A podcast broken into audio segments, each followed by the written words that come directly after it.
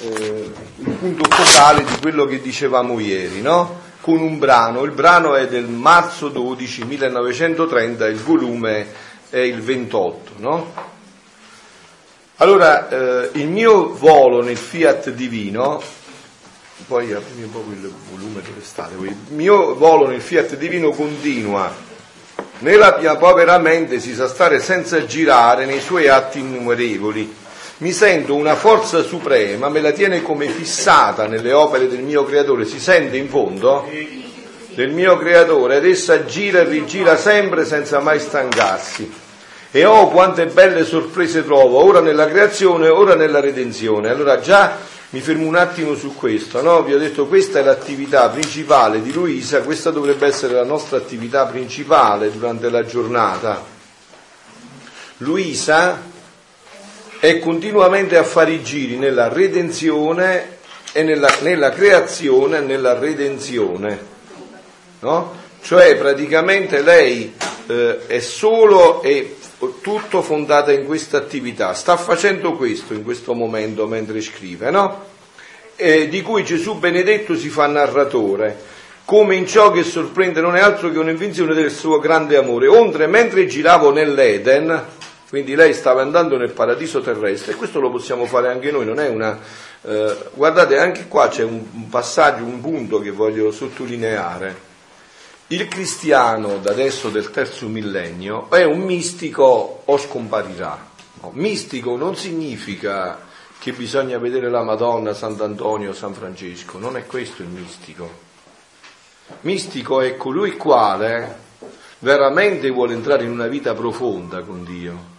Non vuole fare il cristiano all'acqua di rosa, è veramente convinto che deve diventare Dio e non c'entra lo straordinario, non c'entra in questo.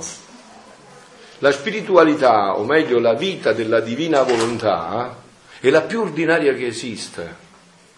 Ve l'ho detto già tante volte, più, la, guardate che è veramente la più ordinaria che esiste. Mentre, la, la, mentre a casa la moglie o il marito scopa e dice Gesù vieni tu a scopare in me, fa una, un atto straordinarissimo, un atto divino, no? Mentre prepara la pasta e fagioli, eh, mentre sta all'ufficio a cliccare sul computer o a scrivere, è tutto, è la, guardate, è la, la vita più semplice che esiste. E l'ha insegnata Dio. Dio è estremamente semplice, quindi Dio non insegna cose difficili. Voi sapete a noi perché molte volte ci sfugge Dio? Perché siamo complicati. Allora, essendo complicati, Dio ci sfugge perché Dio è estremamente semplice. Come, come ha detto nel Vangelo, papà ti ringrazio che hai nascosto queste cose ai sapienti e agli intelligenti e le rivelate ai piccoli, papà, perché così è piaciuto a te. E così è. Così è il fatto. Dio sfugge perché siamo complicati, noi entriamo nel labirinto del nostro umano e non c'è Dio là c'è l'io e lo ci perdiamo nel labirinto del nostro io. Eh, perché non c'è nulla di prodigioso all'esterno di quello che noi facciamo. Appunto. Però sembra che non facciamo nulla, però facciamo tutto. Tutto, appunto, e qua, qua è il passaggio della fede, no? Quindi dice, lei stava nell'Eden, quindi vi ho detto il cristiano del terzo millennio deve essere questo, un, un mistico, un contemplativo, nell'azione. Un papà di famiglia, una mamma di famiglia che fa questo, fa la cosa più grande dell'universo. Non è che il chiostro c'è solo nel convento, è un chiostro che bisogna formarsi dentro, nel cuore, no? Mentre sei nel traffico, dove ce n'è poco come a Napoli, Caserta, no? Mentre sei dentro nel traffico, anziché arrabbiarti, inveire, no? Signore, metto il mio ti amo per ogni macchina, per ogni persona che c'è dentro, per ogni situazione, e mi fermo a quei momenti di pausa, mi riprendo per girare nella creazione, no? Per, per fare atti, giri continui. E questo diventa una cosa in qualunque situazione, in qualunque circostanza. E la vita è estremamente semplice di Dio. E questo ti rinnova, ti ricrea senza che te ne accorgi. Avviene tutto dentro. Luisa è sempre a fare questo. Eh. Vedete che Luisa qua parla del sole, ma lei non ha visto niente di questo, è stata chiusa per 62 anni in letto completo, 19 in semiletto, in una piccola stanza E dove li faceva sti giri? Dove lo vedeva il sole lei? I prati fioriti, eh, l'acqua, dove il mare? Dove lo vedeva il mare? Per televisione non c'era nemmeno, dove lo vedeva? Non ce l'aveva, quindi dove lo vedeva? Lo vedeva in, questo, in questa vita interiore, perché noi abbiamo un mondo interiore ricchissimo, no? Quindi dice, onde mentre giravo nell'Eden e nei tempi prima della sua venuta sulla terra, quindi lei stava girando nel paradiso terrestre e distingue anche il tempo prima che Gesù si incarnasse stava girando nel paradiso terrestre. Pensavo tra me, sentite, no? Perché questo poi riguarda noi, quello che accennavamo ieri. Pensavo tra me.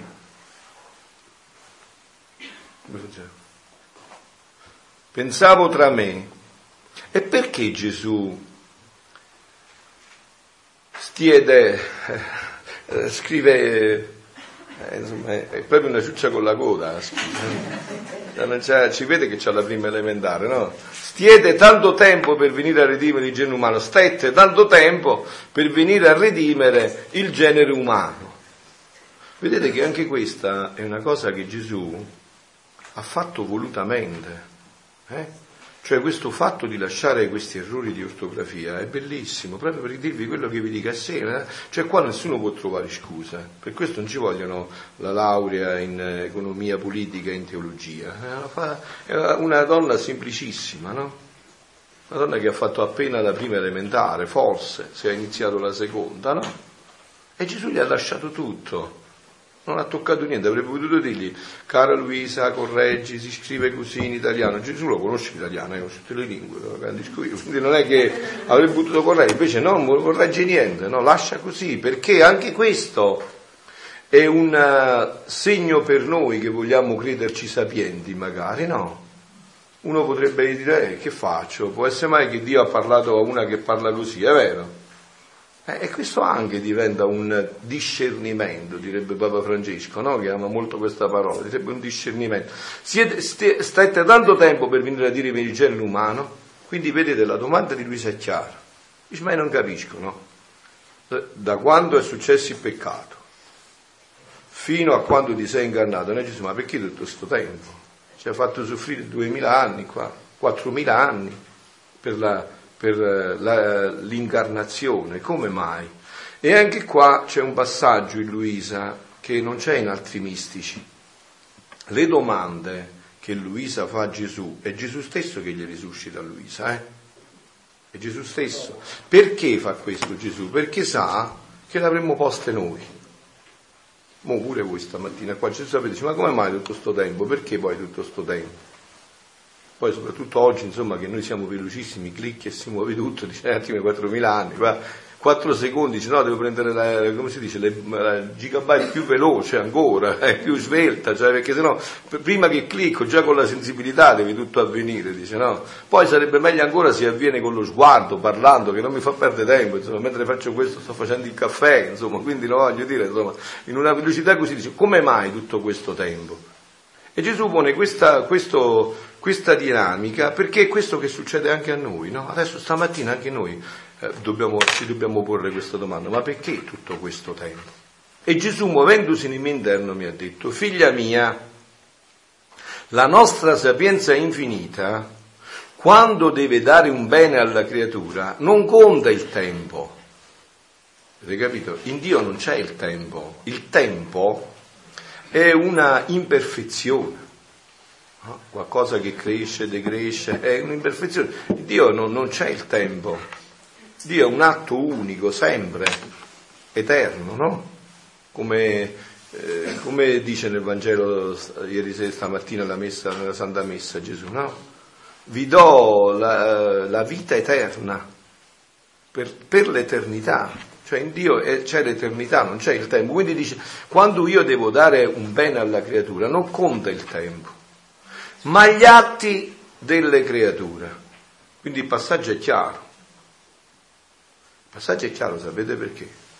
Perché subito in questa dinamica entra la nostra responsabilità, perché noi facciamo, facciamo sempre i fessi per non andare in guerra. È vero? Ma perché eh, non finiscono queste guerre, ma perché non finisce questo tempo in cui Satana è padrone, no? In cui Satana si permette, come avete visto anche ieri sera, di possedere delle anime, di fare tutto questo, e perché? Perché non c'è questo tempo? Cioè, Dio dov'è Dio? E Dio dice, uomo, dove sei tu? Guardate, questo è un fatto estremamente delicato e importante, ma qua non so, non c'è qualcosa, no? Beh, voi conoscete quelle rose belle, come si chiamano? Dallas, quelle bellissime, no? Quelle rose là, Dio non le sa fare, non le sa fare. Voi avete mai visto nel, nei prati quelle rose? Voi l'avete mai viste? Non ci esiste. Quelle rose li fa l'uomo e Dio insieme. Dio ha voluto l'uomo partner L'uomo, Dio ha suscitato all'uomo, vedi, puoi fare questa rosa che io ti ho fatto vedere, tu la puoi rendere ancora più bella, la puoi fare... e non è invidioso Dio, non è come noi, eh, gio- giuisce quando noi collaboriamo con Lui, no? Ecco, giuisce pienamente, è concorrente, no? Come nella creazione, no? I bambini, quindi sono concorrenti di Dio, mentre fanno l'amore, fanno i bambini, lo spermatozoo tocca l'ovulo, Dio ci, ci infonde dentro l'anima che è unica e irripetibile. Quindi anche in questo Dio vuole nostro, il nostro concorrere con Lui. Perciò io sono andato nel lontano 94 a Meggiugorie, perché io non, non, non, avevo bisogno della Meggiugorie, io sono certo che la Madonna appariva già da qua, perché la Madonna può fare quello che vuole, insomma è la mamma di Dio, Dio la manda, no? Io sono andato perché mi ha affascinato un messaggio che diceva, cari figli, io ho bisogno di voi. A me che mi avevano insegnato che dovevo lisciare alla Madonna e chiedergli la grazia, invertirmi il concetto e dirmi no, non mi vieni a lisciare per chiedere la grazia, sono io che ti dico guarda ho bisogno di te. Sono io che ho bisogno di te. Mica devo andare a capire come funziona questo fatto. Lei ha bisogno di me. Eh, e questo, questo che stiamo toccando lo esplicita, lo chiarisce perfettamente. Cioè quindi dice, non esistono, eh, a me non interessa il tempo, non conta il tempo, ma gli atti delle creature, perché dinanzi alla divinità non esistono giorni e anni.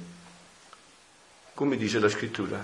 Mille anni per Dio, sono come il giorno di ieri che è passato, un turno di veglia nella notte, sono mille anni. È una notte che non hai dormito, hai avuto un po' di insonnia, quelli sono mille anni per Dio, no? Quindi non esiste giorno e anno, ma un solo giorno perenne, un atto unico, un solo giorno. E perciò non misuriamo il tempo. Anche in questo, no? Quando hanno chiesto a Gesù e quando ci chiediamo noi adesso, ma quando viene Gesù? Quando gli hanno detto Gesù, ma quando verrà? Questi fanno, ma questo qua non lo sa nessuno, lo sa neanche il figlio, lo sa solo il padre.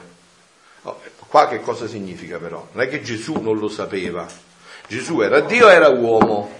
Come uomo dice io non lo so e non te lo dico, come Dio su Dio lo tengo per me, insomma, no? anche perché, anche perché, no, ma anche perché c'è un altro passaggio, è stata posta male la domanda, vedendo a questa luce, perché non c'è il tempo, avrebbero dovuto dire loro, e dovremmo dire noi, quando verrà, qua, Signore, quando verrà il regno della divina volontà? Quanti atti devo fare io, Ernesto, Giampaolo, Francesco, Nicola e quante persone devo coinvolgere? Vi ho detto già, per esempio, no, la prossima volta, se voi veramente siete affascinati di questo, ognuno di voi ve ne porta altri cinque. Pensate un poco, no? Così anticipiamo il fatto. Non c'entra più Dio. Guardate che questo punto è di vitale importanza. Dio ha già fatto tutto, qua Gesù lo dice chiaramente in molti passi, è tutto fatto, il palazzo, eh, ci sono i materiali, sono tutti pronti, c'è il re, c'è la regina, ci sta tutto a posto, anche il popolo, anche il popolo. Questo è il problema. Un dopo lo vediamo anche questo fatto del popolo, l'altro brano dopo, no? Dopo lo vediamo, ma anche il popolo. E il popolo non può entrare se non conosce. Io per esempio in Cina non ci vado neanche se mi pagano perché non so parlare, poi dopo due giorni muoio di fame. E che vado a fare in Cina io? Poi mi mettono magari un bietto di vermi con i stecchetti, no? voglio mangiare con la forchetta. Cioè, cosa vado a fare? Ma se io invece imparo il linguaggio della Cina, Se io imparo a, a, la lingua, conosco tutto questo, e io ci vado volentieri. Anzi, può darsi che la Cina mi affascina molto di più che l'Italia. Ma se non conosco, allora quindi come si fa a far entrare il popolo in questo, in questo dono infinito? Facendoglielo conoscere. Facendo conoscere. Le conoscenze queste conoscenze sono già trasformanti, facendo conoscere questo. Quindi vi voglio bene, tutto il nostro impegno per voi che venite qua, se, se non guardate, da questo io capisco se voi avete conosciuto nel senso biblico la divina volontà. Molti, no, magari a volte alcuni mi dicono, dopo che sono venuti, certo non magari al primo incontro, ma dopo qualche incontro mi dicono, padre, ma sai, io però faccio anche parte del gruppo X, ma non voglio fare nome, sempre rinnovamento, neocatecumenato, tutto quello che volete voi, no? Dice, padre, posso fare questo qua? E io gli dico, ma certo, puoi farlo tranquillo, tu non hai capito niente, quando capirai poi ne parleremo, tu puoi fare adesso tutto quello che vuoi, tranquilla, c'è problema. Cioè se tu non hai capito che tutto, tutto, dicasi tutto deve rientrare qua. Perché questa non è una, uh, come dire, un movimento che parte dal basso, questo è Dio che ci viene a rivelare qual era la santità di origine dell'uomo e quella che vuole portare nel, nell'umanità di nuovo. Non è che qua si, si può sbagliare, qua due sono le cose, è vero? O ci credi o non ci credi. Non è che c'è via d'uscita. E se ci credi, il credere vero significa che implica le conseguenze, no? Scusate, se io credo, in questo è esperto Giampaolo, no, che va in Cina, se io eh, trovo una pietra preziosa, la madre perla, una delle quelle, insomma, la più, eh, più preziosa che esista, e ne sono convinto e ci credo, e non arrivo qui i soldi, mi devo vendere la casa, la moglie, no, la moglie, no, la casa, mi devo vendere la casa e tutto il resto, se io ci credo a questo, la vendo sì o no? E certo, e la conseguenza c'è, io so che con quello ho comprato il tesoro per sempre, no? Allora, se io credo che qua, che questa è la verità, questo che sta scritto in questi scritti, e la conseguenza è logica. No, non può essere. Guardate, il fatto di, di, della nostra fede è proprio questo. Se io ho incontrato Gesù come un'idea, no? La mia vita rimane sempre dalla quale diceva un, eh, un, uno dei veggenti di Meggiugorio, no? che mi piace assai questa espressione perché è bella, no? diceva se la preghiera non ti cambia la vita, devi cambiare preghiera. Per forza, se questa non ti cambia la vita, tu devi cambiare preghiera. Io eh, ve lo posso confermare sulla mia vita. Quando non pregavo, tutto è, quando, quando ho iniziato a pregare, la mia vita non si è fermata più. Non si è fermata più. Perché devi implicarci dentro la vita? Non è te, non è di teologia, una filosofia, hai capito? Non è un pensiero. È la vita che deve entrare dentro la faccenda. È la vita che deve entrare. E perché molte volte, eh, come avete visto nella vita dei santi, no? c'è bisogno, si ritirano, eh, eppure hanno già fatto scelte forti? Perché uff, e non basterà tutta l'eternità. Sempre Dio che ancora ti suggerisce, no? È un cammino che dura per l'eternità, è un cammino che, che non, non, termina con la vita terrena, anzi inizia. Infatti noi festeggiamo i santi quando muoiono, no? Perché? Perché vanno nella patria eterna a continuare per sempre quello che hanno iniziato. Quindi dice non esistono giorni, ma un solo giorno per e perciò non misuriamo il tempo, ma vengono contati da noi gli atti che hanno fatti. Ecco che cosa conta Dio e a noi conta quello che conta Dio. San Francesco diceva sempre, ogni giorno si ripete, sai quanto valgo io? Tanto quanto valgo davanti a Dio, né un po' di più e né un po' di meno. Se tu dici che io sono santo e io di nascosto faccio i peccati, non divento santo. Se tu dici che sono peccatore e invece vivo la santità, non mi rendi peccatore tanto valgo quanto valgo davanti a Dio, né un po' di più e né un po' di meno. Quindi dice, a me non conta questo, quindi in quel tempo che a te sembra sì lungo, non erano stati fatti gli atti voluti da noi per venire a redimere l'uomo. Ecco il problema. Ecco il problema. Ed ecco dove noi entriamo in prima linea. Gesù gli sta dicendo, gli atti non erano stati fatti, quindi io non potevo venire. Perché questi atti stabiliti ab eterno devono creare un equilibrio in tutti gli attributi di Dio. In Dio è tutta perfezione assoluta. No, non ci può essere un attributo, la, la misericordia, ma questa è l'anno della misericordia, la misericordia è un po' più alta della giustizia, no, assolutamente. Misericordia vuol dire che deve equiparare la giustizia. Tutto deve essere equilibrato in Dio e questo è nelle nostre mani. Ecco perché vi dicevo quel messaggio, poi l'ho riscontrato nella mia vita, ho bisogno di voi.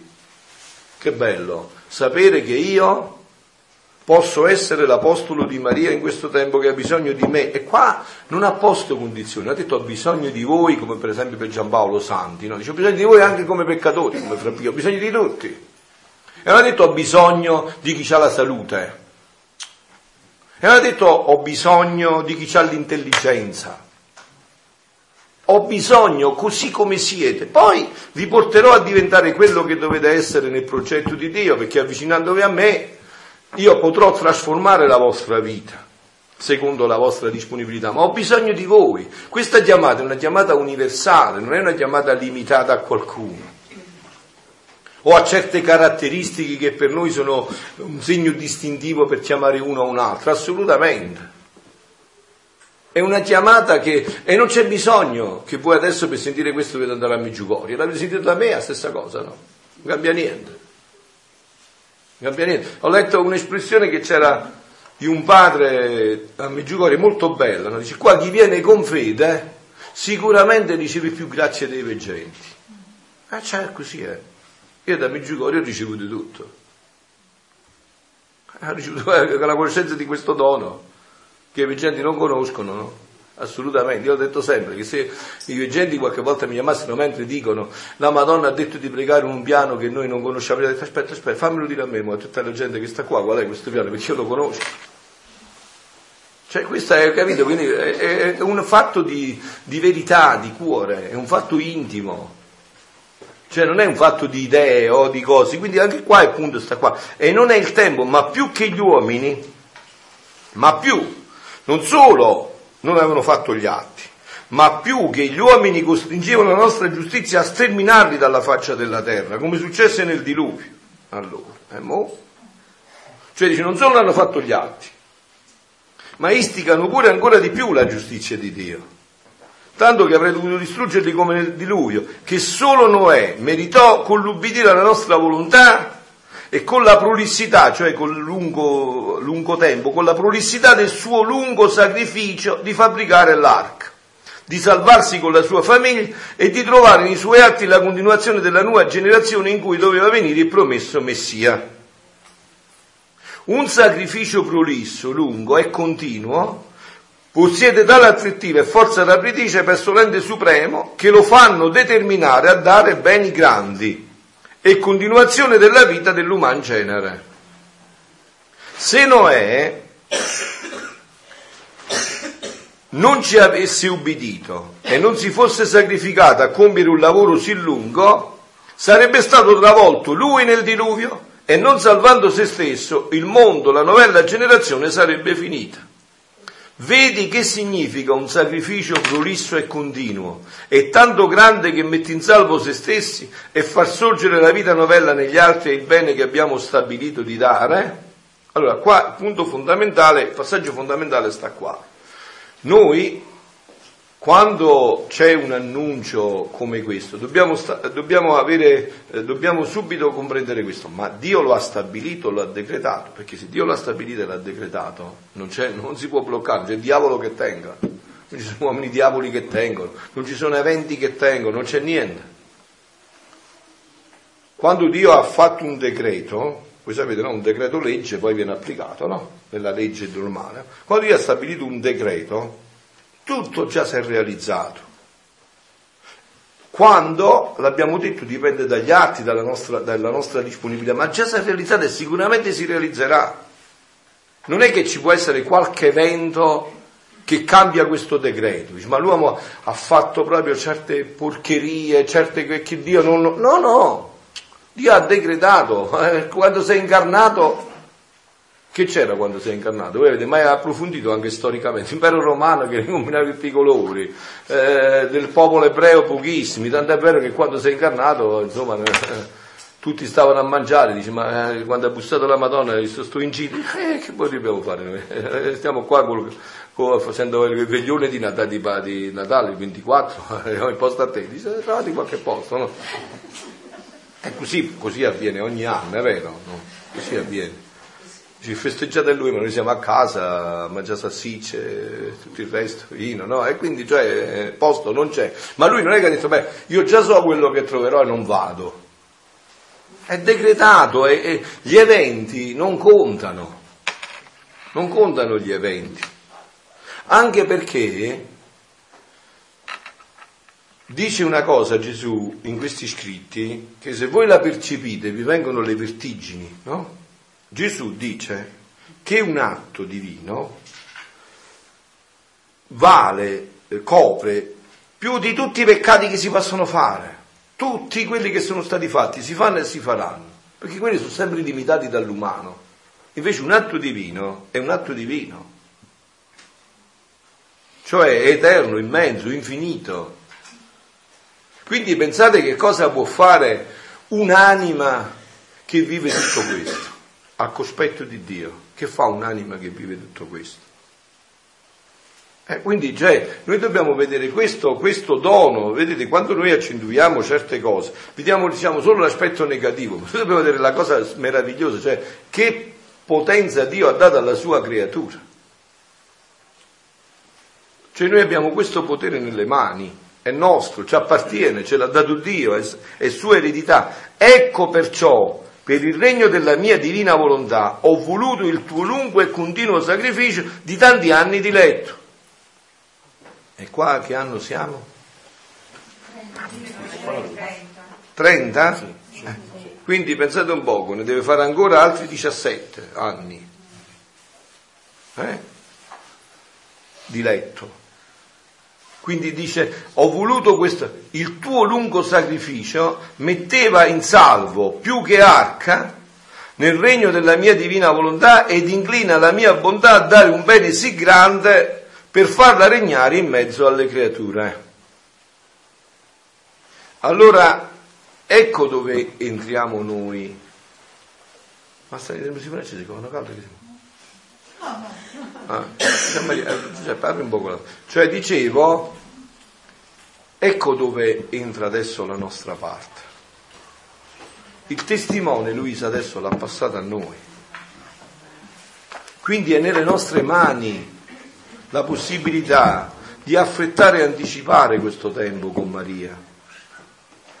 Io sempre più no, ne ho la certezza assoluta che la Madonna è qua da sì lungo tanto tempo per questo.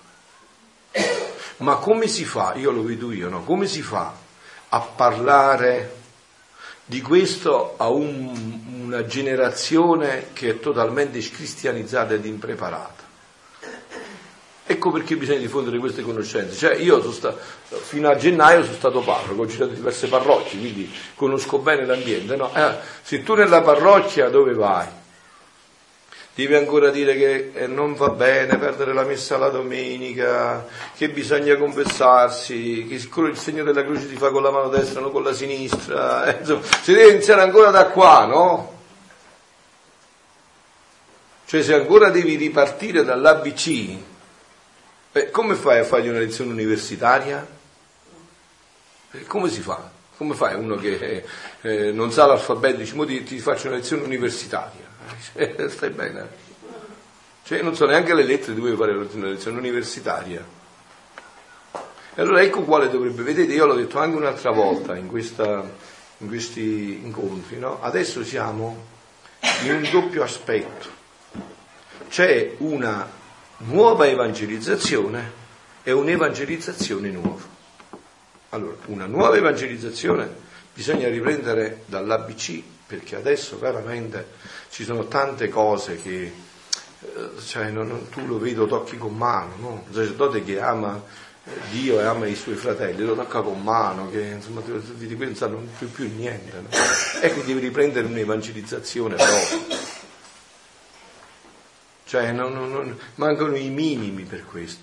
Ma contemporaneamente però ci sono tante anime che hanno iniziato un cammino, hanno bisogno di una, eh, un nuovo, di un'evangelizzazione nuova. Cioè hanno bisogno di avere questo annuncio, perché questo porta la speranza alle stelle. E oggi quello che, defi- che manca nel mondo è la speranza. Non c'è più la speranza. E noi ai nostri fratelli dobbiamo portare la speranza. Il Vangelo è proprio questo, è la bella notizia che ti vengo a portare. È la notizia che al di là di tutto riempie di gioia e di entusiasmo la tua vita, come abbiamo sentito ieri negli Atti degli Apostoli. Ma come vedete, prendevano a botte eh, e loro se ne vanno pieni di gioia, perché la loro gioia era fondata in questa speranza. Speranza che non delude, ma speranza però come si intende nelle, una delle virtù eh, teologali, no? insieme alla carità e alla fede c'è la speranza, no? perché la speranza nostra invece quando noi parliamo di speriamo, eh, speriamo, cioè speriamo significa quasi, insomma, è più che disperiamo, è vero, qua invece no, è, è speranza, cioè certezza. No, hai visto tu quando pare qualcuno dice ma non ti preoccupare che tuo papà risorgerà? Eh, speriamo. Eh, cioè, cioè, cioè, ma muori pure tu, dice, oltre che papà, insomma, perché se sta speriamo così, cioè uno speriamo, è vero, uno speriamo che non dice niente. Invece no, questa è una speranza. È questa speranza che bisogna portare all'umanità, che ha bisogno di questo. Ma volevo fare il passo, mi trovo un po' con l'altro brano, invece volevo fare un passaggio per concludere questo e poi ci inaltriamo di nuovo.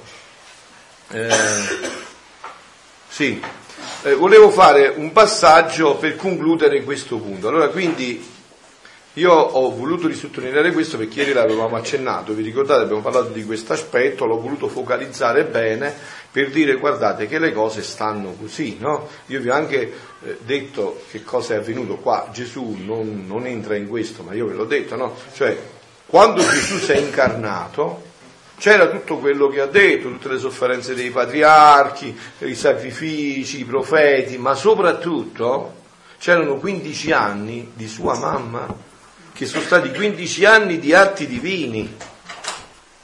E quello che ha fatto in quei 15 anni la Madonna di atti divini l'ha fatto tutti i santi patriarchi messi insieme. Non ha fatto niente di quello che ha fatto la Madonna in quei 15 anni, neanche un atto appunto di quello che ha fatto.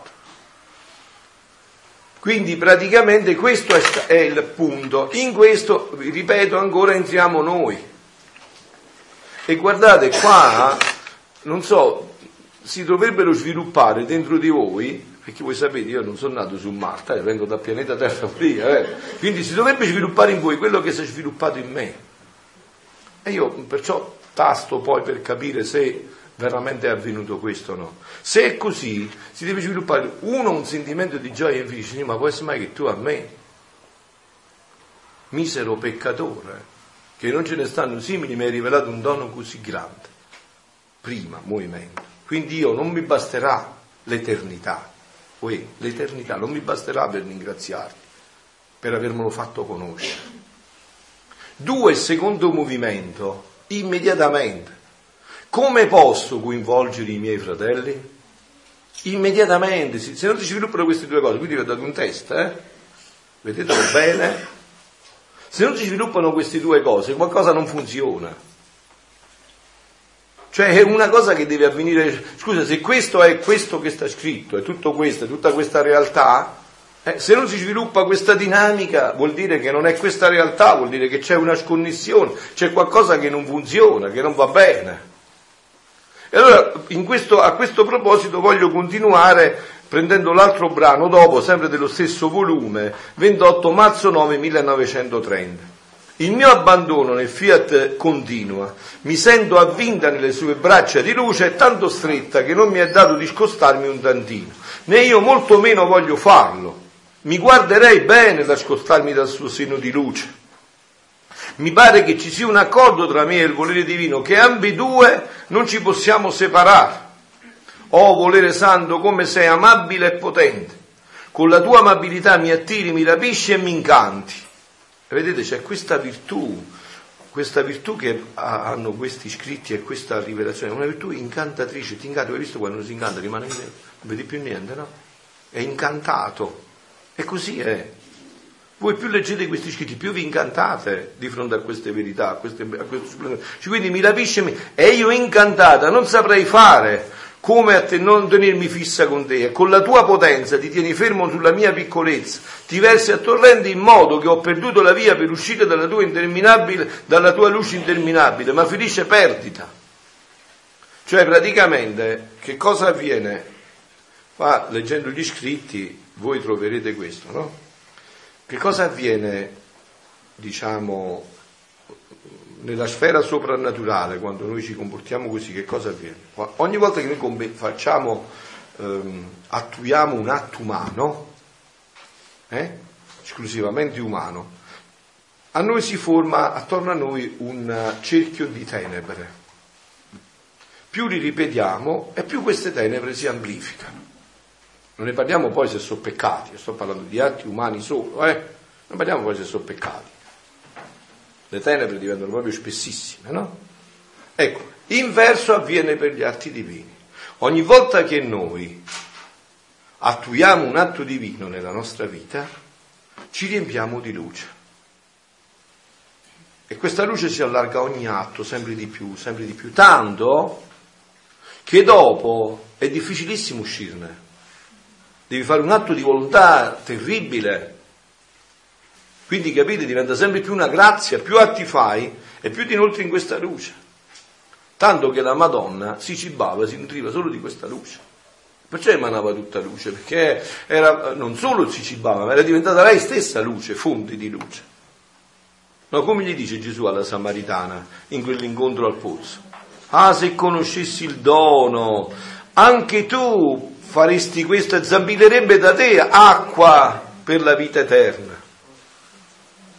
Cioè non solo eh, conosci questo dono, ma diventa dentro di te fonte di dono per i fratelli, questo dono, no? Quindi ogni volta che noi eh, intessiamo nelle nostre giornate atti divini, noi ci circondiamo di luce e ci nutriamo sempre più in questa luce. Perciò Luisa gli dice qua, no? Eh, fate perdere a tutti la via affinché, no, prima, eh, ti versi a, torre, eh, a non tenermi fissa e con la tua potenza ti tieni fermo, ti versi a torrente in modo che ho perduto la via per uscire. Cioè ha fatto tanti atti Luisa che adesso in questa luce anche se volessi uscire non ci riesci più perché è, troppo, è troppo grande la luce, è troppo grande la luce che si è creata attorno a sé. E tanto che dice, ma felice perdita. Finalmente ho perso la via per uscire. Non mi può succedere più quello che è successo ad Adamo. Non corro più questo rischio, ho proprio perduto la via per uscire da questa luce. Quindi dice, De, o fiat adorabile, fate perdere a tutti la via.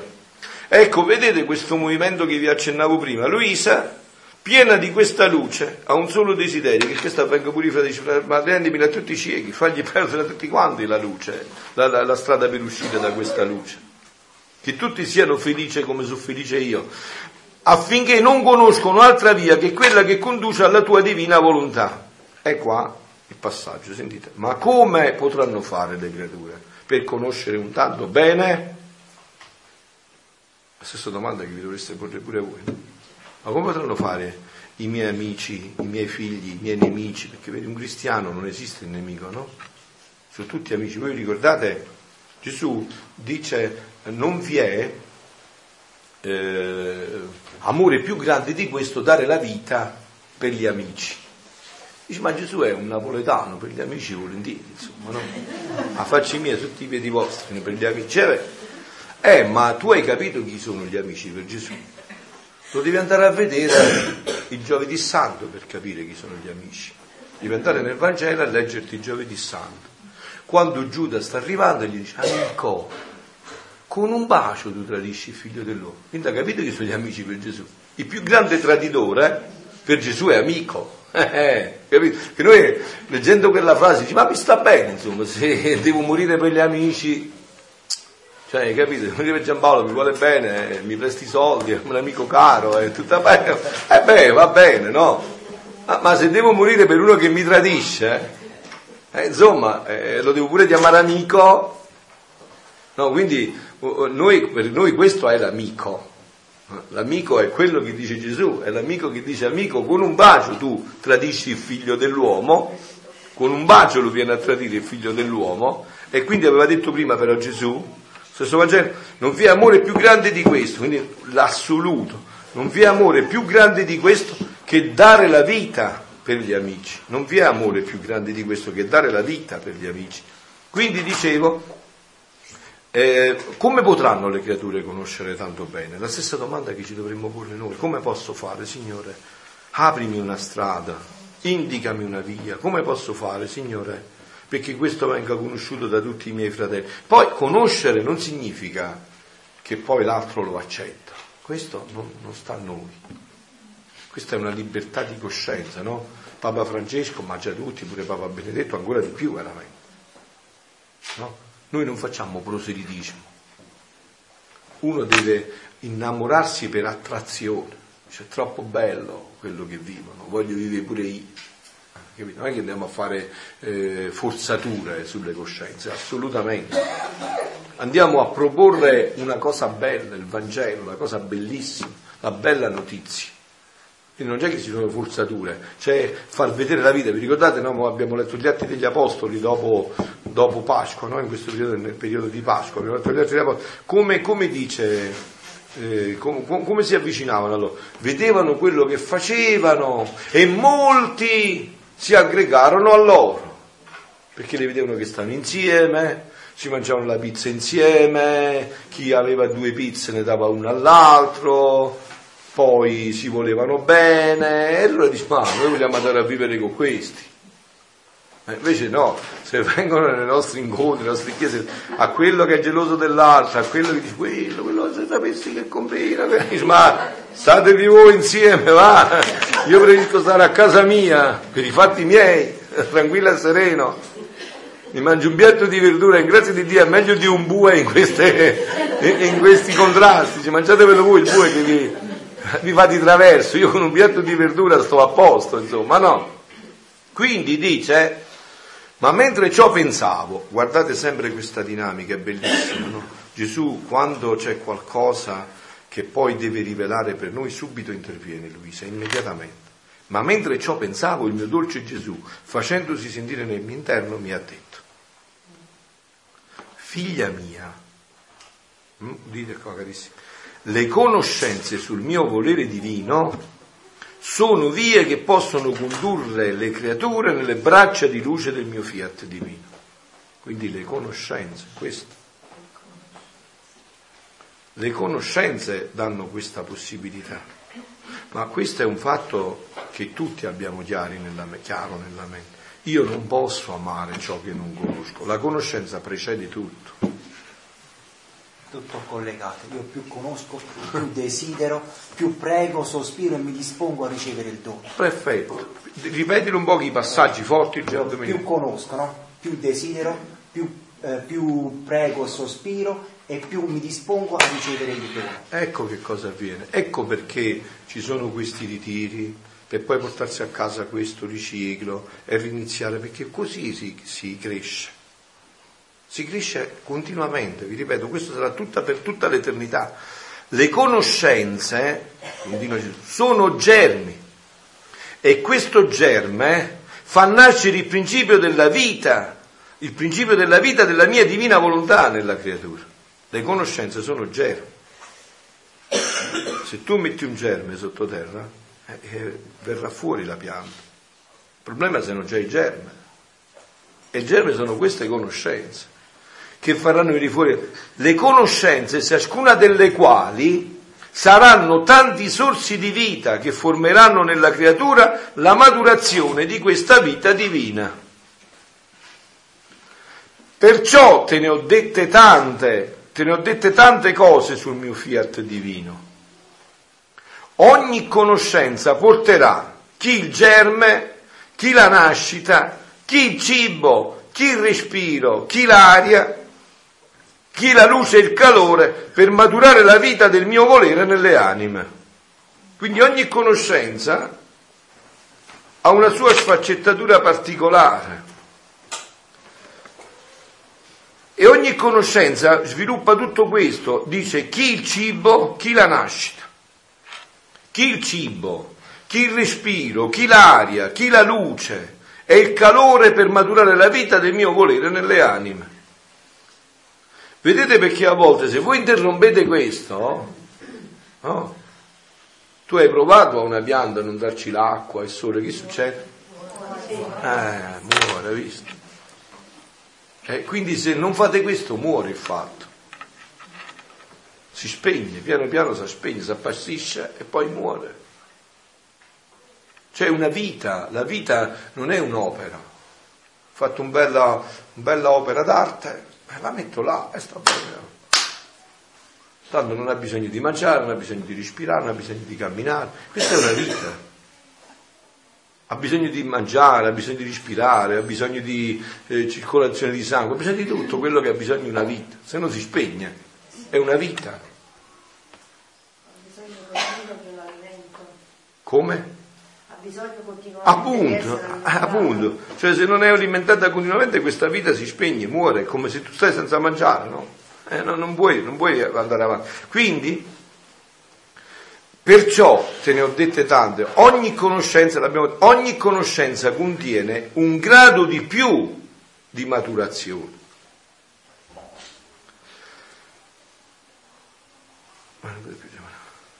Perché, perciò quando più cercheranno di conoscere ciò che ho manifestato sul mio fiat divino, più si sentiranno maturati, quello che diceva prima Domenico. No?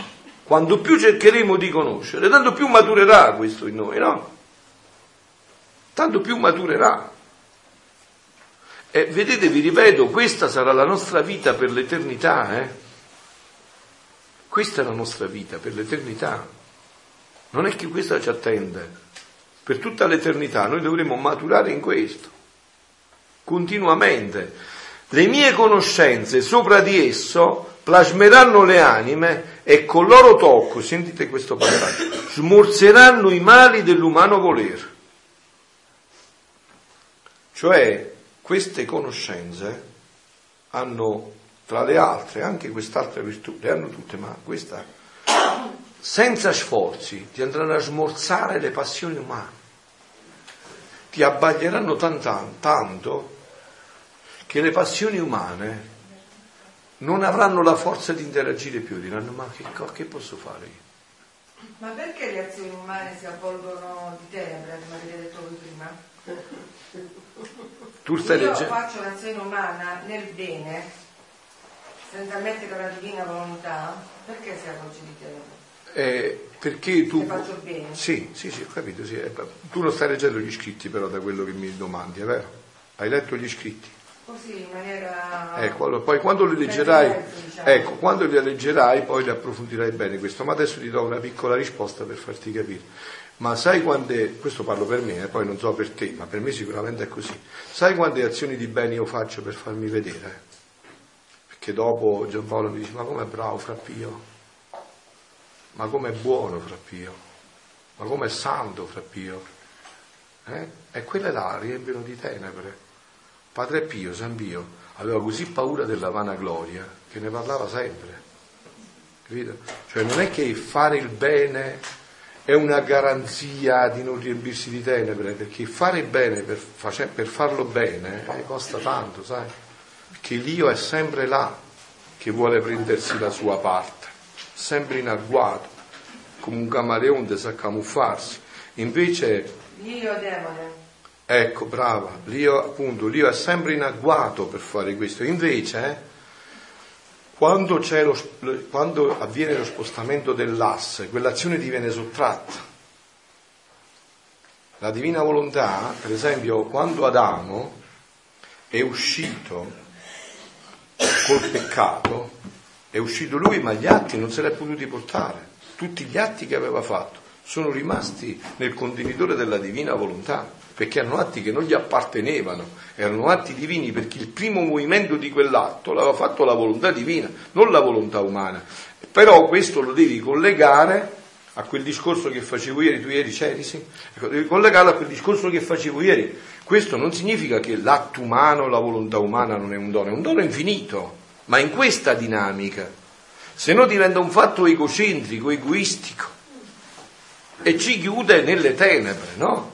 Perché anche un atto buono si, porta, si, può portare dentro tutte queste dinamiche di vanagloria, di gelosia, di desiderio di apparire, no? Invece da questo, in questa mm, vita tutto questo scompare completamente.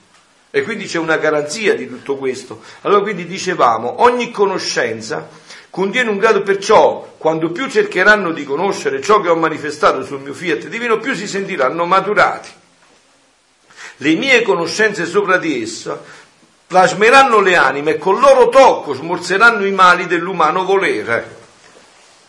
Esse faranno da madre pietosa che a qualunque costo vuol guarire suo figlio e vederlo sano e bello. Vedete, questa è la meraviglia, queste conoscenze, senza, e qua c'è lo stile di Dio, no? lo stile vero di Dio, no? Perché oggi sapete ci sono tante confusioni anche in questo, no? Cioè lo stile vero di Dio è che quando interviene per guarire, per sanare, non fa pubblicità, fa tutto nel silenzio, nel nascondimento, no? Tutto nel silenzio. Per esempio i primi santi cappuccini, no? Grandi santi e grandi anche dotati di grandi miracoli. Eh, per esempio c'era San Felice da Cantalice, quello che poi ha salvato proprio l'ordine dei cappuccini no? a Roma, quando c'era un bambino ammalato, eh, e gli chiedevano un aiuto per guarirlo, no? Lui eh, andava dal bambino, passava col bambino e gli avevano regalato le mele da portare in convento, no? E non è che faceva come facciamo noi, eh, io sono santo, ti guarisco, metto la mano qua, tocco qua, perché poi devo toccare là, no? Toccava niente. Gli dava la mela e se ne andava, il bambino muzzicava la mela e guariva. Capito? non faceva gesti da sceneggiate napoletane, no? non faceva teatro, era cosciente che Dio gli aveva dato quel dono e cercava sempre più di nascondersi. Pensate questo poi nella divina volontà adesso, no? Quindi, cioè, anche questo diventa, vedete, anche, perciò ho detto questi momenti possono essere anche momenti di grande direzione spirituale, anche questo diventa un fatto di discernimento, che poi ognuno di voi deve fare nel cuore, no? Cioè ognuno deve farlo nel cuore poi, capito? Perché là c'è la coscienza, non è?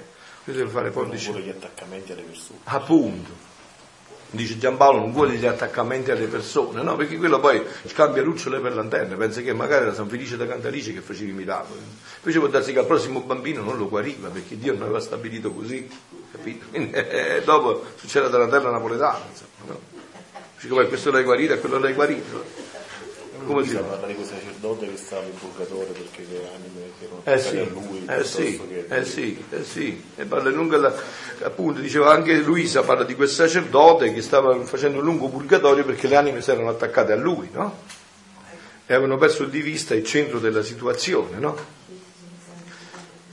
Allora, quindi qualunque costo vuol guarire il suo figlio e vederlo sano e bello. Questo è anche un altro, eh, diciamo, una virtù insita in queste conoscenze. Queste conoscenze eh, Dio le ha date anche per questo, perché queste conoscenze devono guarire l'uomo, devono, devono farlo ritornare bello come l'aveva creato. Guardate, se voi leggete questi scritti, magari non so, nel raccoglimento, io vi dico che voi non potete fare i pozzetti di lacrime, se no avete il cuore proprio, ma manco di pietra, insomma, proprio, cioè non saprei manco di scriverlo che cuore avete, insomma. Cioè, se non fate i pozzetti di lacrime leggendo questi scritti, ma manca la penicillina vi salva più. Neanche la penicillina vi può più salvare. No? Diceva ieri Papa Francesco, no? Eh, dovremmo versare qualche lacrima, no? Tornare a questo. Se leggendo questi scritti uno non, non si scioglie in lacrime, ma guarda mio, visto, eh, cemento armato proprio, insomma. Cioè non, non, è possibile sentire Gesù che brama, arde, brucia dal desiderio che l'uomo gli ritorni così come l'aveva creato, non, non, si rassegna, non si dà pace, tra virgolette, uso termini antropomorfici umani per far capire quello che può venire nel cuore di Gesù quando, quando vede il suo uomo come l'aveva creato. Voi immaginatevi un papà che ha il potere di fare tutto quello che vuole, ha, ha, ha, creato, ha fatto nascere un figlio stupendo e poi sono tutto sturpiato, tutto che balbetta, che sa parlare, cioè, che, che, è uno scempio per il papà, no? È il dolore più grande, la tristezza più grande questa che ci possa essere, no? Quindi dice, a qualunque costo vuole guarire il suo figlio e vederlo sano e bello. Non sta parlando di lui per oggi, sta parlando di queste conoscenze, non queste conoscenze. Riprendete, riprendete perché voi, se no, non avete, dice, le mie conoscenze sopra di esso plasmeranno le anime, spolseranno i mali del volere umano. Esse, riferito alle conoscenze, faranno da madre pietosa, che a qualunque costo vuole guarire il suo figlio e vederlo sano e bello. Ecco perché è importante che si facciano conoscere queste conoscenze, scusate la tautologia, ma è proprio così, no? È molto importante che si facciano conoscere queste conoscenze. Però noi anche qua abbiamo un'idea di far conoscere in questo modo. Ti do il libro di Luisa, eh, capito? Eh, bravo, hai capito? No? San Massimiliano Maria Colbe, un santo francescano che è morto martire a Auschwitz, no? Nei campi di concentramento, faceva la stessa cosa che faccio io, ma a me non se ne azzecca una, lui si azzeccavano tutte. Dà medaglia miracolosa della Madonna, io pure la do alle persone, ma lui a tutte quelle che le dava venivano miracoli. Perché? Miracoli nel senso non miracoli, cioè venivano conversioni, perché lui poi questo. Perché? Perché lui ricaricava quelle medagliette di preghiera e di sacrificio. Capito sta differenza? Queste conoscenze le puoi trasmettere se prima diventano cose tue se tu cerchi di viverle, se per te sono diventate la vita della tua vita. Perché molte volte, anche qua li ho visti all'inizio, no? magari alcuni gruppi pensavano, diciamo, legare i libri e facciamo subito subito viene il regno della divina volontà perché tutti conoscono. Eh, no, non si tratta di regalare i libri, si tratta di intingere quei libri di vita. Hanno fatto un danno all'inizio. Eh anzi hanno fatto un danno all'inizio, appunto, perché hanno fulviato la dottrina e hanno creato problemi, invece qua è tutto chiaro, no? Cioè ci deve essere dentro la vita. Si dice a Napoli, nessuno è fesso, hai capito? Nessuno è fesso, cioè non è che tu puoi andare a dire agli altri quello che prima non è vita per te, non passa, non passa, no? Come la, la mamma e il papà che dicono al figlio, va a messa tutte le domeniche, e allora non vanno a messa né lo sabato né la domenica. E il figlio dice, ma che, che, che, mi viene a dire a me? Non ho capito io. Poi un paio di schiaffi ti faccio dire donna donna, andare a messa la domenica e tu non vai a messa la domenica. Sembra che ci vuole la pienezza del dono per dare agli altri. Se non mi sono riempito prima io, non posso dare agli Punto, altri. No? Quindi questo è il passaggio fondamentale. Per esempio dell'acqua di prima. Se tu ti riempi, Appunto. il dono sei fonte per gli altri. Ah, ecco, se no non è possibile. E se sapessi che significa, esse contengono la scienza di formare la vita di essa per formare il popolo del suo regno. Ecco il punto, il passaggio. Ecco il passaggio. Esse contengono la scienza, le conoscenze, sta sempre parlando ancora di formare la vita di essa, delle conoscenze, per formare il popolo del suo regno. Quindi c'è un popolo da formare. Se non si ferma questo popolo, non ci sarà il regno. E questo è consegnato alle nostre mani, questo adesso. È nelle nostre mani questo. Questa possibilità. Voi capite che, significa, che meraviglia è? Non dico per voi, ma dico per me, ma poi posso pensare che per voi chiamare uno scianchellato come me così a collaborare in questo regno. Cioè capite che grazia infinita è questa? Collaboratore del regno di Dio in, questa, in questo modo. Vedi, anche nell'ordine naturale succede così, sentite. E questi sono i paragoni di Gesù, no? Le stesse cose che diceva nel Vangelo, no? Uguale, come tutti gli esempi semplici del Vangelo, no? Presi dalla, dalla vita di tutti i giorni, tutto quello che avveniva, no? Dice, vedi anche nell'ordine naturale, chi vuol far maestro, chi vuol farsi maestro, è necessario che conosce ciò che riguarda le scienze. E se non si vuole applicare a conoscere le scienze, non sarà mai maturo per essere maestro. Se poche scienze, potrà essere, eh, no, no, ed a secondo i gradi delle scienze che ha studiato, possederà più o meno gradi di istruzione.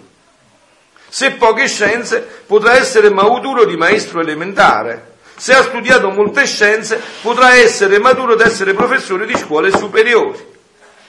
Sicché a seconda che si conosce, tanto nelle arti quanto nelle scienze, tanto più sono maturati in quel bene che conoscono e sono capaci, quel passaggio, di far maturare gli altri il bene, le scienze e le arti che posseggono. Anche qua, no? Perché io voglio questi ritiri tutti connessi con la Sacra Scrittura, col Magistero della Chiesa, perché noi dobbiamo contestualizzarli bene. Molte volte magari mi hanno detto padre, ma io l'ho detto magari non so a quel sacerdote o a quella persona impegnata in parrocchia, eh, eh, ma ok, ma come gliel'hai detto? Perché questo è fondamentale, no? Come hai proposto questo? Cioè se l'hai proposto in una maniera bella, contestualizzata in un contesto che è quello suo, quello della Chiesa, eh, ma poi ognuno si assume le sue responsabilità, voglio dire, chi riceve l'annuncio. Ma io devo, come dire, eh, dispormi a, a, a, a, porgere questo in questa dinamica. E non, è, e non, è, che per questo c'è bisogno di fare grandi studi o grandi cose, c'è bisogno di cuore, c'è bisogno di desiderio, c'è bisogno di impegno. Non sai che si tratta di fare chissà che cosa, sapete? C'è bisogno di questo. C'è bisogno che se io mi sono innamorato, faccio innamorare, non c'è niente da fare, no? Cioè se, in, se io sono innamorato di qualcosa e faccio innamorare chiunque viene là, perché gli dico, tu, tu eri un mio amico, no? Ero giovane, che lui era innamorato di una musica, di quelle musiche rock, no? che io solo che le sentivo mi veniva mal di testa, stavo male proprio, non è che non è la fede, ma proprio stavo male, sentivo solo i tamburelli, già stavo male. Ma quello era così fissato che tante volte mi ha portato a dire, ma tu non sai, ma guarda bene, senti, cioè, era talmente fissato, innamorato di quella cosa, capito? Che mi faceva la testa così, almeno per non far fare la testa così qualche volta dovevo andare, capito? Eh, però lui era innamorato e si vedeva il suo innamoramento per questo, no? Quindi dice, sicché a seconda ora con l'averti detto tante conoscenze sulla mia divina volontà, non è stato per darti una bella notizia. Vedete il passaggio? Questo vale anche per noi, non è stato per darci una bella notizia solo. No, no, è stato per formare la scienza di esso. Cioè, col dirti questo, non è stato per dirti una bella notizia. No, no, è per formare dentro la scienza di questo. Per formarla dentro prima in te e poi in mezzo alle creature. E che è arrivata la seconda fase, Luisa è stato già fatto, adesso è questa la fase, in mezzo alle creature.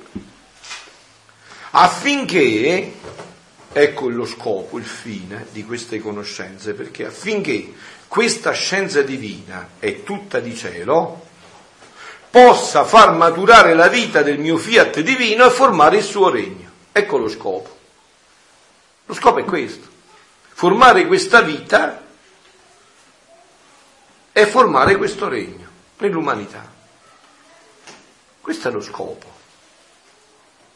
E allora io dico, ma voi desiderate, avete un, un desiderio eh, eh così, come dire, così enorme che non c'è nient'altro che questo regno venga sulla terra? Siete stanchi di questo regno di Satana? Cioè, vi ha nauseato tutto questo. E, e allora questa è la soluzione. Io l'ho ignorato. Come? Io l'ho ignorato eh. male perché ci sta Gesù Cristo che fa tutto. E, qui, e questo è il desiderio, il desiderio è questo.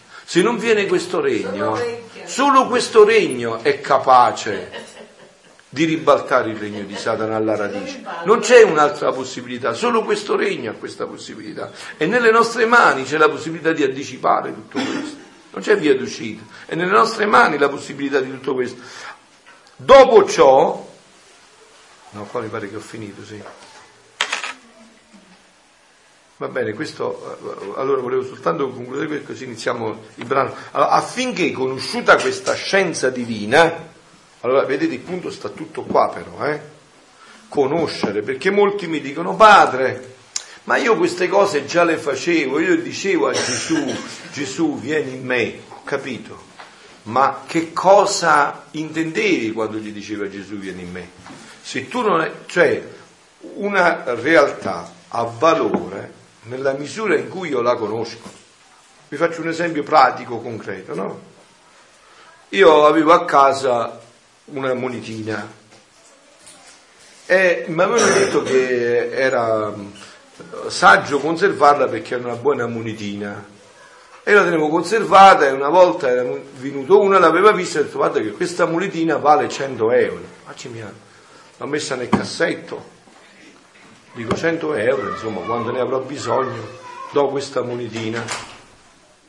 Poi un giorno è venuto Giampaolo, che era conoscitore proprio tra ore e monetine, e mi ha detto, l'ho fatto e dico, guarda Giampaolo, vedi parlando questa monetina com'è, eh, e gli ho detto, questa monetina mi hanno detto che vale, è buona, vale, cioè, padre, io me ne intendo, me la fai vedere un po', l'ho vista, ho messo binocolo, cosa, no? ho visto tutto. Ha detto, padre, questa monetina vale 100.000 euro. Io sono un conoscitore. Allora io ho guardato e sono andato a vedere, ma forse ho cambiato monetina. No, era la stessa. Solo che cosa era cambiato? Il parere. Lui conosceva di più di quello che conosceva prima. Poi è venuto un altro, che era il maestro di Giampaolo, che le aveva insegnato queste cose. Ci guarda Giampaolo, non hai visto questa sfumatura? Questa vale un miliardo di euro ma è cambiata la monetina? Non è cambiato niente. Non è cambiato niente. Che cosa è avvenuto? Che c'era un, con- un conoscitore più profondo di quello. Quindi gli atti anche che si fanno valgono nella misura in cui si conosce. Cioè più conosco, più carico di valore e di intensità quello che faccio. Eppure non cambia, l'atto è lo stesso. Se dico a Gesù, Gesù vieni tu a mangiare in me, lo dicevo ieri e lo dico oggi, ma oggi però è carico di questa conoscenza. E questa conoscenza com'è? Appunto, eh, conoscenza, certo, la conoscenza poi come conseguenza porta subito l'amore, è chiaro, perché se io più conosco mi innamoro di più, se io vedo più eh, quella monetina, eh, insomma, prima ero un poco innamorato, 10 euro, 100, ma poi sono innamoratissimo, un miliardo di euro, insomma, voglio dire, chi la lascia sta monetina, insomma? Eh, capito? Guai a chi me la tocca, insomma. E prima la tenevo nel cassetto, ora ho fatto una cassaforte apposta per lei, sta tutta chiusa. Eppure se Giampaolo la vuole vedere gli taglio le mani, aspetta adesso. Monetina lascia stare, che tu mi hai detto già che valeva tanto, ho conosciuto uno che la conosce molto più di te. Quindi il problema sta in questi termini, la conoscenza più è profonda, ecco perché questi ritiri, gli incontri, rileggere gli scritti, sviluppa dentro di voi tutta questa situazione. E qua volevo eh, fermarmi un attimo prima di introdurci poi nella lettura del, e continuare la lettura del volume 11 per dire questo. Allora, questo punto deve essere chiaro, quello di cui stiamo parlando, cioè di questo dono della divina volontà, non è stato rivelato a nessuno, se voi, perché molti mi fanno le domande, ma com'è possibile che questo magari non lo conosceva San Francesco, eh, non lo conosceva il profeta Elia che risuscitava i morti? È possibilissimo, perché Dio fa quello che vuole, quando vuole, come vuole e con chi vuole. Ma poi vi ho detto, leggendo gli scritti, voi eh, penetrerete tutte le motivazioni perché Gesù ha dovuto attendere tanto tempo per rivelare tutto questo. No? Alcune le abbiamo anche penetrate parlandone adesso. Quindi questa è una rivelazione unica in questo senso. Cioè Luisa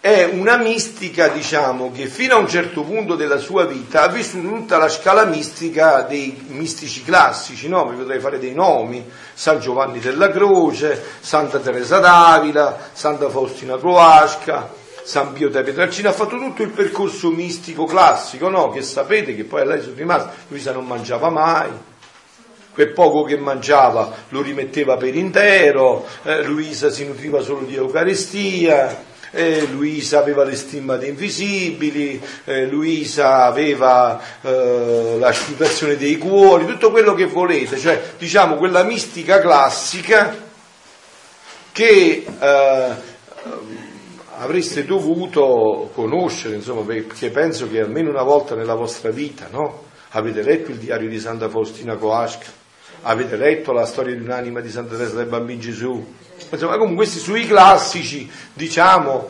oppure qualche pagina dell'epistolario di San Pio, no? o qualcosa di San Giovanni della Croce, Salita del Monte Carmelo, qualcosa di Santa Teresa. Diciamo, in questa dinamica Luisa ha seguito fino in fondo questo iter. Ma poi c'è una novità assoluta cioè l'aver rivelato a Luisa la promulgazione di questo regno della divina volontà che deve ritornare nell'umanità, perché in effetti Gesù che cosa dice a Luisa? Luisa ha scritto quasi 10.000 pagine, più di 10.000 pagine, ho detto che aveva due lauree, no? Ho detto che era la seconda elementare, quindi insomma, neanche probabilmente, no? Forse la prima, non so se aveva iniziato la seconda elementare. Eh, eh, che cosa rivela in tutte queste pagine Gesù? Se noi volessimo riassumerlo in una battuta, no? Che cosa gli va a rivelare Gesù? Allora Gesù gli dice a Luisa che è giunto il tempo in cui l'uomo deve ritornare a vivere così come era stato creato. Allora, fermiamoci un attimo prima su questo ma co- vedendolo da, un altro, da un'altra angolatura. L'uomo come era stato creato? L'uomo non solo doveva partecipare delle opere ad extra, fuori di sé, dalla Santissima Trinità, ma anche a quelle interne alla Santissima Trinità, no? Alla Santissima Trinità. Dentro, dentro di sé la Santissima Trinità che fa? Gioca a pallone, si fa una partita a tennis, che fa dentro di sé la Santissima Trinità? Fa, cioè il padre ama il figlio, figlio prende tutto questo amore e lo ridona al padre, l'amore che va da padre a figlio e da figlio al padre si chiama Spirito Santo. Quindi è tutta un'attività di amore. Questa è nel disegno di Dio la famiglia. No? Che differenza c'è tra Dio Trinità e Dio Uno? Cioè Dio Uno sta solo per i fatti suoi, è un Dio triste, che piange giorno e notte, no? Invece questo è tutto amore, tutta felicità. E questa dovrebbe essere l'icona della famiglia che, che Dio vuole. Allora, quindi la Santissima Trinità fa questo. L'uomo è chiamato, attraverso, era chiamato attraverso il dono della divina volontà, a partecipare anche a queste opere ad intra della Santissima Trinità, no? Quello che il catechismo di San Pio V diceva, perché sei nato? E dice, mi hanno risposto a cui, sono nato per farmi la casa, per avere l'ultimo iPhone, iPhone come si chiama, l'ultimo, eh? no, sei nato per questo. Sono nato per conoscere, per servire, per amare Dio e per andarlo a godere per sempre, per tutta l'eternità. Ma questa diciamo una risposta più epidermica quella che invece viene da questi scritti è il massimo, cioè si tratta, io sono, sono nato per partecipare alla vita di Dio in pienezza. Quello che dicevamo ieri, no? Vi ricordate, citando il catechismo della Chiesa Cattolica, ieri abbiamo detto, no? Nel creare l'uomo Dio lo costituì in stato di santità e giustizia, offrendogli la grazia di un'autentica partecipazione alla sua vita divina, un'autentica partecipazione alla sua vita divina. Quindi allora abbiamo detto che cosa dice Gesù a Luisa? Che l'uomo è chiamato a ritornare a questo stato di origine. Ma qua c'è la novità, c'è, ma poi c'è la novità assoluta. Qual è? Che questo si deve realizzare a qua, non a lasso, a qua. Devi iniziare qua, sulla terra devi iniziare questo. E questo è, diciamo, inopinabile, perché questa è la preghiera del Padre nostro. Gesù non ha detto nel Padre nostro, quando ha pregato Padre nostro che sei nei cieli, fa che io venga al tuo regno a godermi beni che mi vuoi dare. No, come ha detto, Padre nostro che sei nei cieli, sia santificato, venga il tuo regno, venga vuol dire devi venire qua. Quindi la novità non è solo la promulgazione di questo regno e il rivelarci come l'uomo all'origine era stato creato. Ok, fino a qua è tutto perfetto. Anche questo vi ho fatto vedere ieri, vi ripeto oggi, questo non lo poteva che rivelare Dio come Adamo ed Eva vivevano prima del peccato originale non lo sa nessuno. Eh, non lo poteva sapere nessuno. Lo poteva sapere solo Dio e basta, manca Adamo ed Eva, perché hanno perso la memoria. Quindi doveva solo rivelarlo Dio questo. Ma poi c'è un passaggio ancora più grande. Questo si deve rivelare sulla terra. Allora ditemi voi, no? Se noi portiamo nel mondo questa speranza, se noi portiamo nel mondo questa speranza ai giovani che si vanno a drogare, che stasera vanno nelle discoteche, perché in fondo cercano questo, no? Un giovane che stasera va nella discoteca con la Mercedes del papà, eh, con i soldi del papà, eh, vuole vivere le esperienze più estreme di sesso, droga, quello che conoscete dalle televisioni ormai voi no? Che cosa va a cercare? Va a cercare la sofferenza. Eh, appunto, quindi che cosa va a cercare? Se noi invece gli dicessimo con la vita e con la parola dove sta la vera felicità, no? Perché tante volte io dico, no? Ma secondo voi, noi per esempio che eh, abbiamo scelto la vita consacrata, no?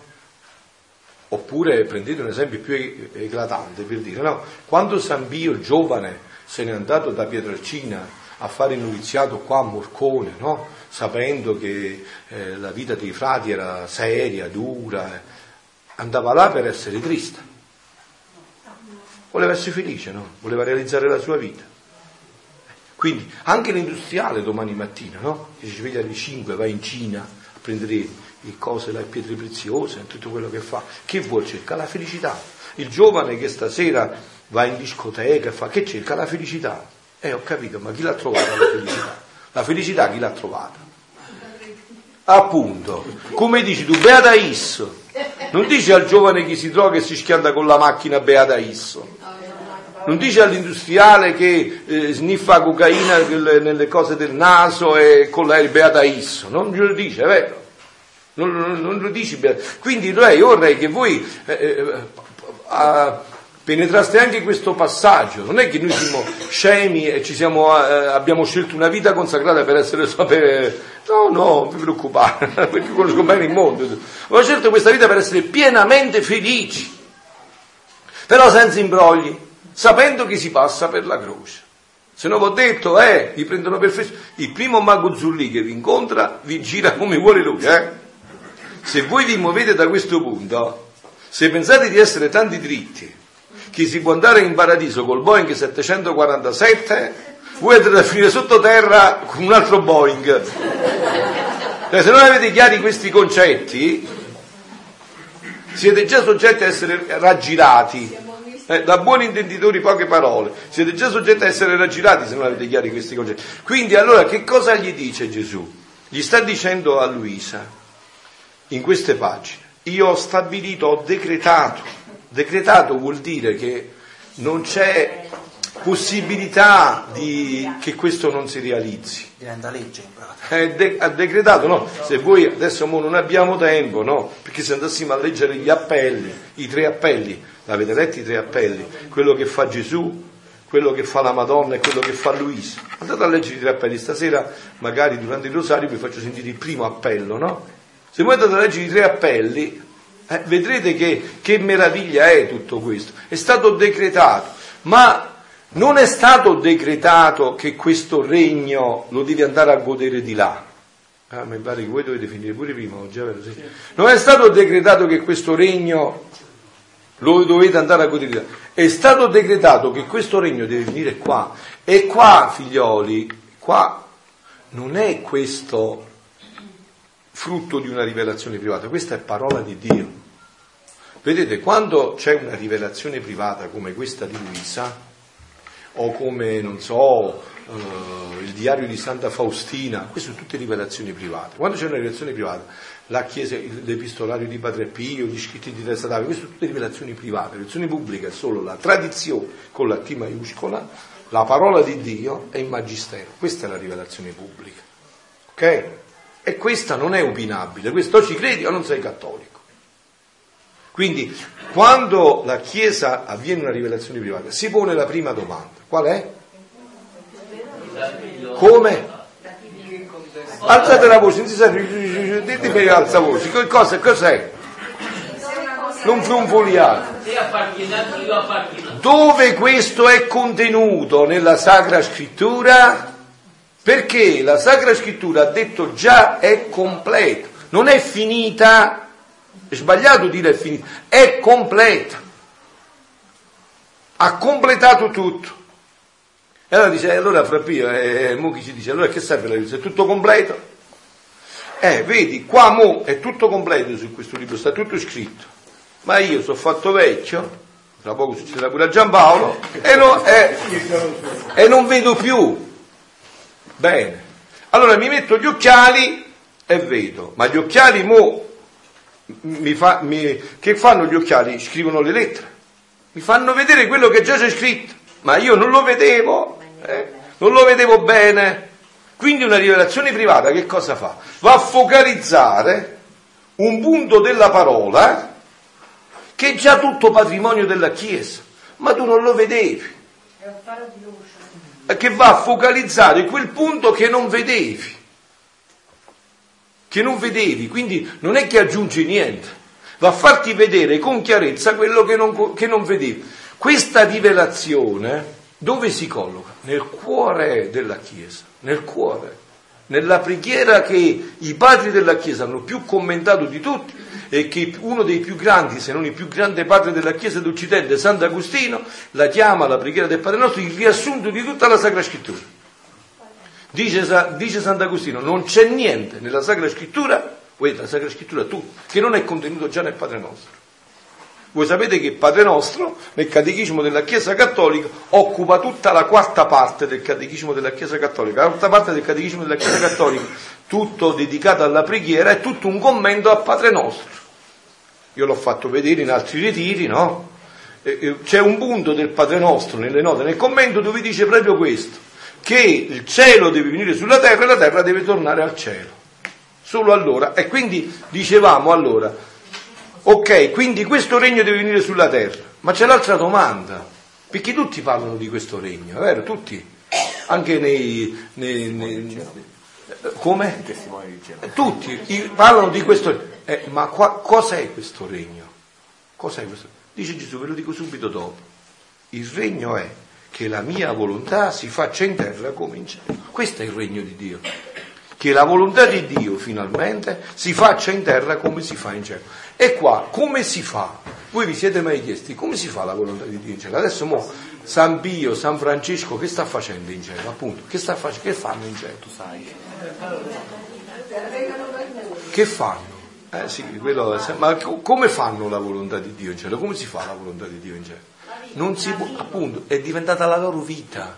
La volontà di Dio in cielo è quello che è per un pesce l'acqua. Che cos'è per un pesce l'acqua? Tutto. Ci cammina, ci dorme, fa i suoi bisogni, fa tutto nell'acqua. Cioè l'acqua è il suo habitat. Ecco, questo deve realizzarsi. Finalmente sulla terra si deve fare la volontà di Dio come si fa in cielo. Questa è la nuova creazione, i cieli nuovi e la terra nuova. Questa è la nuova creazione. Che, vi dicevo ieri e vi sottolineo oggi e poi concludo perché mi pare che si è fatto già l'ora, sì, quasi. Mi, eh, vi dicevo, questa nuova creazione è ancora più splendida della prima creazione.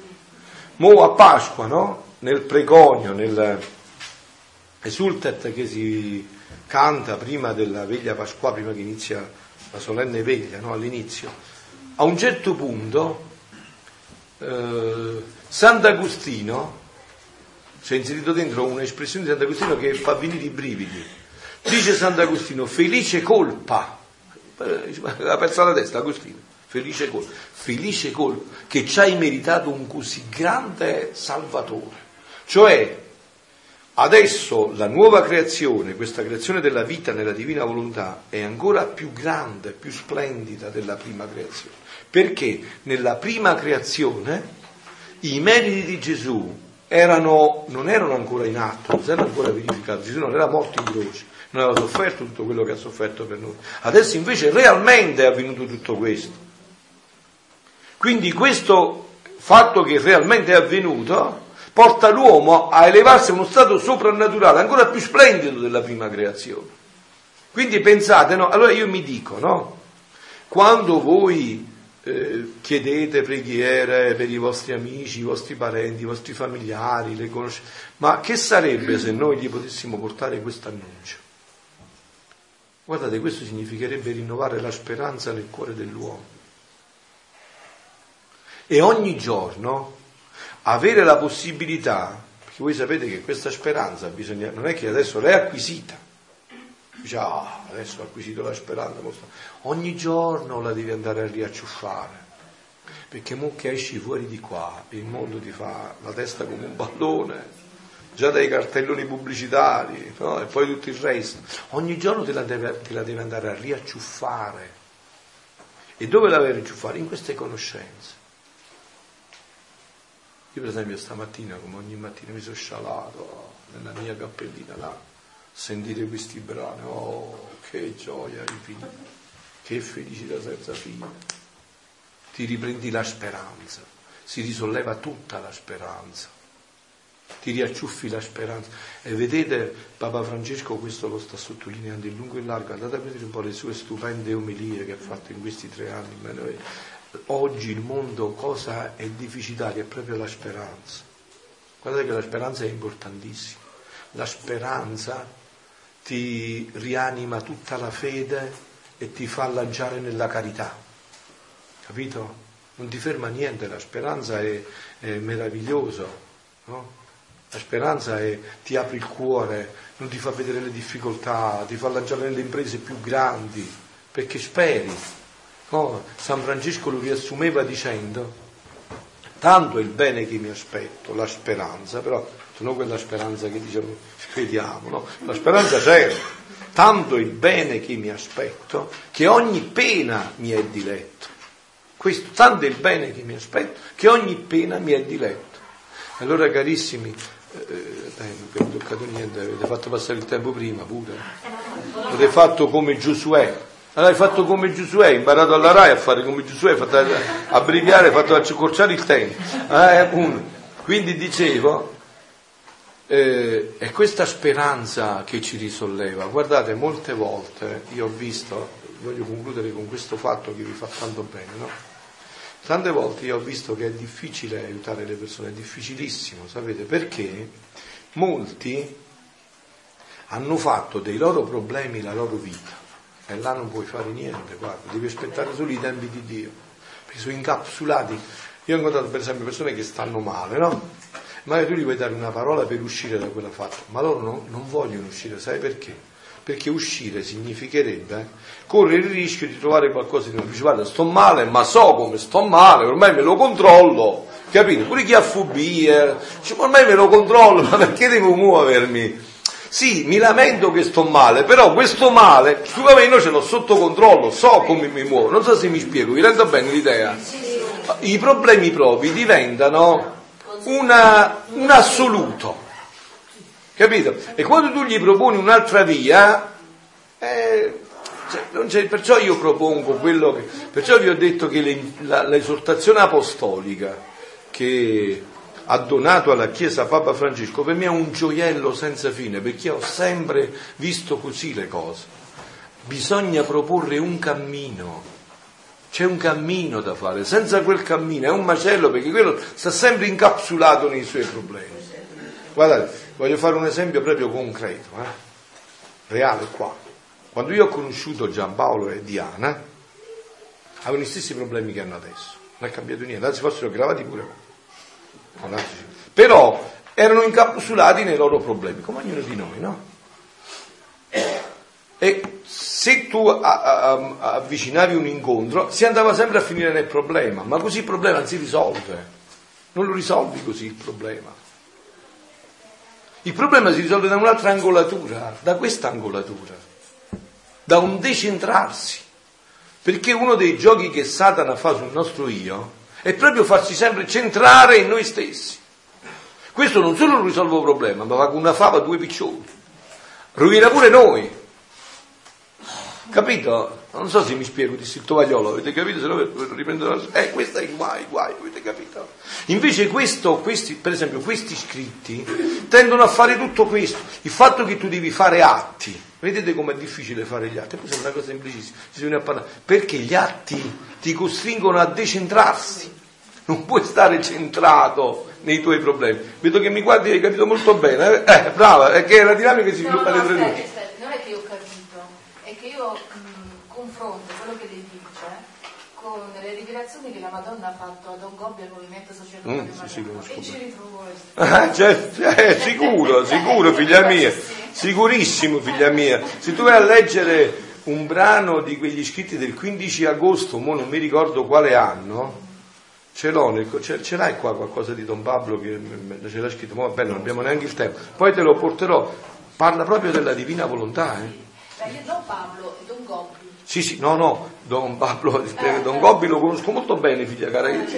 Ho letto tutti il testo ai sacerdoti miei figli prediletti, sono uno dei miei cibi iniziali inizio, del, movimento, del movimento sacerdotale mariano, quello è un dono in grande. Eh, ma c'è un brano proprio che esplicita proprio in chiarezza Madonna, non c'ho qua il coso, no? devo mettere tutto in questo tablo. Brava! Perfetto, ah ecco, bravissima, si vede che l'hai letto bene, brava, è proprio l'esplicitazione completa. Mi dicevi, scusa, che poi diciamo il regina... Quando passeremo a miglior vita possiamo rivisitare i nostri atti tutti. Come ti chiami? Qual è il tuo nome? No, mo la domanda ve la dico io, qual è il tuo nome? Michele, c'hai, bella, c'hai pure belli guanciotti, mi verrebbe una voglia di fare un servizio che io facevo quando non avevo gli abiti, Michele. Io con l'abito non posso fare. Michele, allora questi due giorni mi hai fatto parlare così, insomma. Io pensavo che Michele aveva capito tu. Di dove sei, Michele? Ah, avevo sentito il, il pugliese. Senti, Michele, il problema sta in questo passaggio. Allora questo lo devi fare adesso. Vuoi aspettare la miglior vita? Adesso ti devi rivisitare. Stasera. Mi dovrei rivedere da quest'anno qui. Eh, rivediti così Michele, lo puoi fare. Stasera, nelle tre ore di preghiera che ti darò, quando c'è l'adorazione eucaristica, rivediti tutta la tua vita e rifatela tutta nella divina volontà. Adesso devi rivisitare, adesso, questo è il dono di adesso.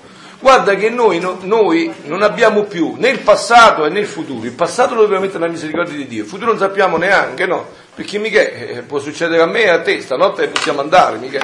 Quindi non sappiamo niente. Ah, pure adesso, capito? Mica. Non è che sappiamo, insomma. Come. Allora quindi non abbiamo né il passato né il futuro.